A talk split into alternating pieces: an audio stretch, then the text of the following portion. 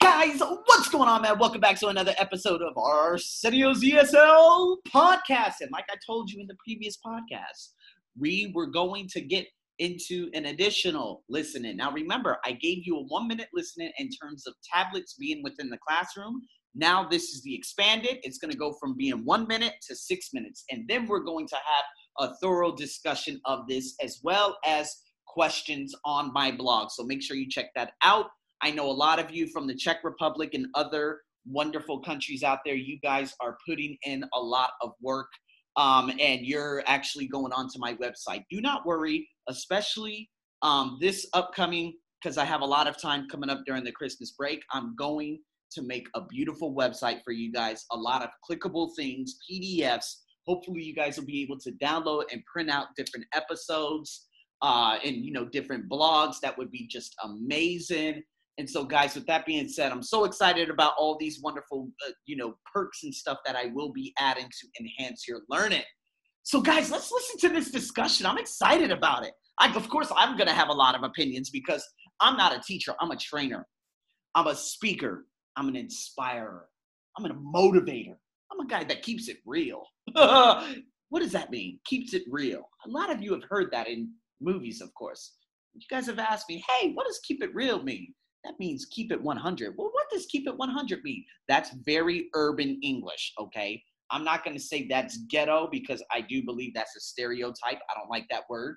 It's urban, meaning it's within the inner cities. So people who are like, hey, what's up, man? This, that, they inherit this type of language. So keep it 100 means be honest. in formal English, could you please be honest? Or in, in urban English, hey man, you better keep it 100.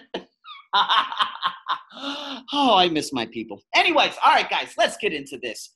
And again, if the audio goes out, it's because my MacBook sucks. It's because Apple sucks. And Catalina is still a completely fragmented uh, uh, uh, uh update. And they haven't even improved it. Good job, guys. Nonetheless, let's get into this. First, got to turn this uh, good old speaker on. I wish I could just record it directly from what is going on here. Okay, so again, questions are located on my blog. So let's listen to this. Ed, you know, at that meeting, that's what she said. Here we go. Or all we've heard is that they've decided we're going to be teaching on tablets from now on. Is that right? It seems like a strange decision, especially. I'm sorry. Is that decided? I was given the impression that we were going to be consulted. At the meeting, that's what she said. You know, at that meeting, that's what she said. I've been working here for 15 years. Many of us have. Surely we're going to have a say in what happens. Can you give us an assurance about that? Right. Yeah, well, you are being consulted as the change happens. That's why I'm here to set up that process. I mean, it's a very exciting time, and your management wants to make sure it's done right with all of your valuable input, of course. Uh, John, question. Okay, so can you tell us what's actually going to happen for sure? Right now, it's all rumor. Um, are we going to have to start again, make new materials, get rid of our books and presentation notes? So much effort has gone into making these. I mean, are there going to be any limitations on this change, or more likely, as Jill and HR agrees, is everything going to be changed? No, John, that's not going to happen. But as I said, this transition is exciting. You should see it as an opportunity, helping you all to work together to lead this college through an important transformation into a completely technologically integrated environment. That's where the future of education lies and you will be at the heart of transition. It's very exciting. Okay, sorry, Max. You keep saying it's exciting, but that's not how I, we see it, to be honest. It's not a subtle change you're proposing. You're saying we're going to have to sacrifice years of work, and for what? We already use some technology, and I don't even like these devices. They just distract the students, in my opinion. I enjoy the way we work with the students. I don't see the need for change. The students enjoy it too. Look at the feedback we get. Okay, John, sorry, but please remember, it's not me proposing the change. As I said, I'm here to help manage the transition. We need to accept that it's happening and focus on how we can make that a positive experience. I take your points about how you feel about the way you used to do things, but we all need to remember that student numbers are down, and a lot of the college's competitors use much more advanced technology. And it's what the marketing team says is wanted. If we persist with the old ways of teaching, we can expect further losses in student enrollment. Now, I do understand that you might feel that work already done could be wasted. And it's true. You'll need to learn some new skills required, otherwise, that might happen. But trust me, it'll be okay. Everything you've already done will be useful for sure. Remember this year's conference theme? Uh, was it? But the reality is that all of us have to respond to changes in the world, to the needs of our customers. Our students, you mean? And from what I've seen, and from talking to your manager, I believe that together, you have the capability to take this college to the next level. I'll be honest, it will take some resilience on your part. There will be some big changes, even the occasional sacrifice. What do you mean, sacrifice? Are some of us going to lose our jobs? Absolutely not, John. Please, I have every assurance that that is the last thing they want. I'm only talking about giving up Oh. one or two of the old ways of doing things. It can be a very energizing thing, in my experience. But it could happen. Is that what you're implying? Unless we adapt immediately, we're in danger of losing our jobs? If we're seen as reluctant to join in the excitement, people might question why we're here. As long as you're prepared to make a few basic changes, everything will be fine. I can promise you that. And there will be training, as you know. Look, I have a chart here showing two possible routes that people take when they make changes. It's basically a choice, your choice. Now, I'm showing you this because I believe that the more you know about how change works, the easier it is to take the better route. From today's session, you ought to understand that the practical outcomes are the same for everyone, but you can get there in better or worse ways. So it's basically a choice of which route you choose to pursue. Both routes seem to have some problems. There doesn't seem to be any easy path through the change process. Thanks, Eileen. I'm glad someone pointed that out. I think this chart shows that change is not easy for anyone. That's very true, especially when you have very experienced and capable people like yourselves. This means that at some point, people may have to go into survival mode just to get through it. But as you can see, you will come out the other side. Stability will return, I assure you. At the meeting last month, Eileen, you made a similar point, if I remember correctly, and I was impressed by your insight. You clearly understand the complexity of the task. Oh my God, so much to talk about. Um, first and foremost, he sounds like an announcer. He is not looking at it from their shoes. So again, this is what Stephen Covey has talked about in some of his books, right? The uh, what is it? The Seven Habits of Highly Effective People. You have to be able to look at what they're looking at see the way he responds to everyone it's very fabricated he keeps saying it's exciting this that new vision but he's not answering any of their inquiries you know um one of them you know talking about sacrifice and then uh, are we going to lose our jobs and he's like no absolutely not. And i'm like that sounds like a yes.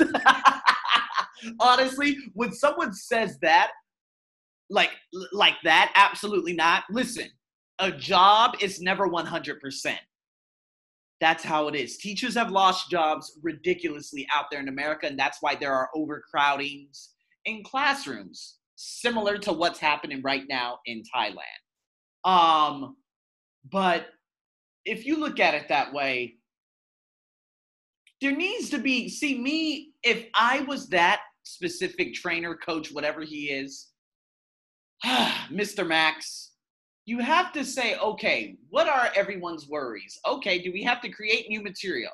No. Now, let me give you an example why. He said, oh, well, they're just going to be a little bit, okay, you have to do this, do that, but there's nothing descriptive. There's no example. And that's what scares me because you have to look at it from their shoes. So before I would even give that type of presentation, I would say, what kind of questions might they have? And I would create slides that relate to everyone's question. Now, not every question will be answered, but if they say, Are we going to have to make new material? No, let me give you an example. So, for those of you, let's say you're in an English class, raise your hand. Okay, boom, English. Check out this slide. So, very quickly, you would do this, this, this, this, this. It was this would take a total time of 34 minutes to create. And also, we have a team that will help you create that. See, that's more reassuring. That's better. And that's why, you, you know, and this is why so many teachers are scared. But at the same token, I'm going to be honest. The technology is needed, absolutely. The competitors, it's all about competition now. Yes, it, it's not about beating your competition, but it's about always constant innovation. So, with the mindsets of these specific teachers, it does scare me it scares me. And you say, why does it scare you? Because they don't want to innovate. And this is why Harvard, from the likes of Harvard to colleges junior college, whatever you want to call it, they're trying to play catch up by by releasing some of these courses that they've learned through personal development or through Gary Vee or through all these other small sub niche markets. It doesn't work that way. You don't have the trust of individuals anymore. MIT, I don't trust you. Harvard, I don't trust you. Pennsylvania, I don't trust you because you're in it for money. You're not in it for the real, the, the, the, the core genius of an individual. And so when these teachers are saying, oh, well, I don't want to innovate. Well, if you don't innovate, you will lose and lose your job. Guys, this is why I don't claim myself to be a teacher anymore. Because a teacher is someone who comes to class, they open a book, they teach directly from a book and they go home. I'm going to give you an example. Now, I had two Chinese students. I was teaching them. But a lot of my students, one of my students, she was a gorgeous soul. And she came from a province by the name of Lampang. These people are some of the most sweetest individuals ever. The northern provinces of Thailand, Lampang, Phichit, Phrae, Phitsanulok, uh, Chiang Rai, Chiang Mai, they are the nicest people in Thailand, as opposed to, of course, just a little bit north of Bangkok, like Rangsit, Pathum Thani, Ayutthaya. Those are the most narrow minded individuals. I don't know why, but that's just how it is. But, anyways, going back to her, she told me, she's like, teacher, I've learned from all of these books. I said, what? She said, well, English file.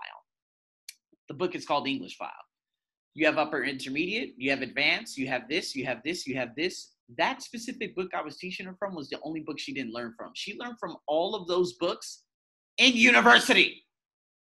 So if she learned from everything, then what am I there to give her? If she paid a ridiculous amount of money, she's probably saying, hey, listen, I'm done with this book. What could you give me? a girl challenged me about a year and a half ago. She's like, Tisha, I don't want to learn from this book anymore. She closed her book. I said, Well, I agree. She's like, I learned this already from the elementary school into high school, everything. Eh, primary, secondary is what they call it in England. I learned from this. What could you give me? And that's why uh, I'm like, dude, I would love to do that. But I'm just doing what they told me to do, unfortunately. But then I had to change a heart then, and that's why they don't give me classes anymore because they kept saying, teach from the book, teach from the book, teach from the book. I'm like, dude, fuck the book. I ain't doing shit from the book. I'm sorry. Give me private students only because I want to focus on their core genius and who they are as an individual. And that's what I do right now. I have a lot of private students and I focus on their core genius. I implement personal development, soft skills and hard skills into my into my coaching and I make them a better individual than what they were when they first came in at, at the beginning of that goddamn session. It's what I do. But if I look at teachers over here, are their jobs at risk? Absolutely. Now, are they going to get fired? Not necessarily. They're just going to say, sorry, we don't have any more work. Are they going to give work to me? Probably not, because of course I create my own work. That's number one. Number two, it's it's a color system out here. I'm the second one in the pecking order. Someone else in a particular group of people, unfortunately, this is how they look at life here in Thailand. They give it to them. But those individuals who just open a book, okay, do this, okay, do this, okay, do this. See, that's called being micro unhappy. I just talked about that on my personal development podcast just a couple weeks ago. And what is micro unhappy? Well, micro unhappy is basically doing something that you don't like to do. Yes, was I micro unhappy on Saturdays? Absolutely. Just a few months ago, guys, I was teaching from this book from a book that was horrific. My students would just sit on their phones. And remember, granted, I work at a language center, right? So after a while, I'm like, I'm not teaching from the book anymore. Sorry, guys. And so I do other things because they already learned from a book in school and there it, it needs to be more engaging. And so I put more engagement in there and I got fined for that. Yeah, I wouldn't say fine, but they said, hey, you need to teach from the book. And they stopped giving me classes. They say, you don't teach from the book. It's my same garbage job that I had two years ago. You don't teach from the book. You don't teach from the book. You don't teach from the book. I'm like, fuck a book. What am I there for? I can learn from a book at home. What can you give me? You see what I mean? And so, with saying that, I used to teach little rabbit, you know, very rabbit ass little kids, seven, eight years old, things that they've already learned. They didn't want to learn English. They don't want to learn English. Did I feel happy after teaching them? Absolutely not. I felt like I wasted two and a half hours. Not because of what I'm giving them, but what I, I'm micro unhappy because I know none of this is really good. They need to be doing things that are engaging on tablets, a classroom on tablets, and me explaining. There needs to be an interactive whiteboard. There needs to be, this is what we need to do. And so, in regards to this recording, it's either, it's either in regards to this recording, it's either you innovate or you lose. You innovate or you fail. Blockbuster, if you guys haven't heard, it was a video renting store where you could rent video games and this and that. Then came Netflix, and then came iTunes, and Blockbuster is now gone forever because they didn't innovate. Teachers must innovate. And that's why I am very innovative. This is probably why you guys listen to my podcast because I'm not just one of those boring, okay, number one. So, in regards to, oh my God, you guys have shut my goddamn podcast down in like two seconds. You guys need something that will give. I need, I give you life. That's what you need. And so, guys, I want you to just take that with you today. It's a lot to be discussed, it's a lot to be had, and it's a lot to still talk about. But with that being said, man, I hope you guys learned something from me today. Because, again, you have to be willing, you have to be open.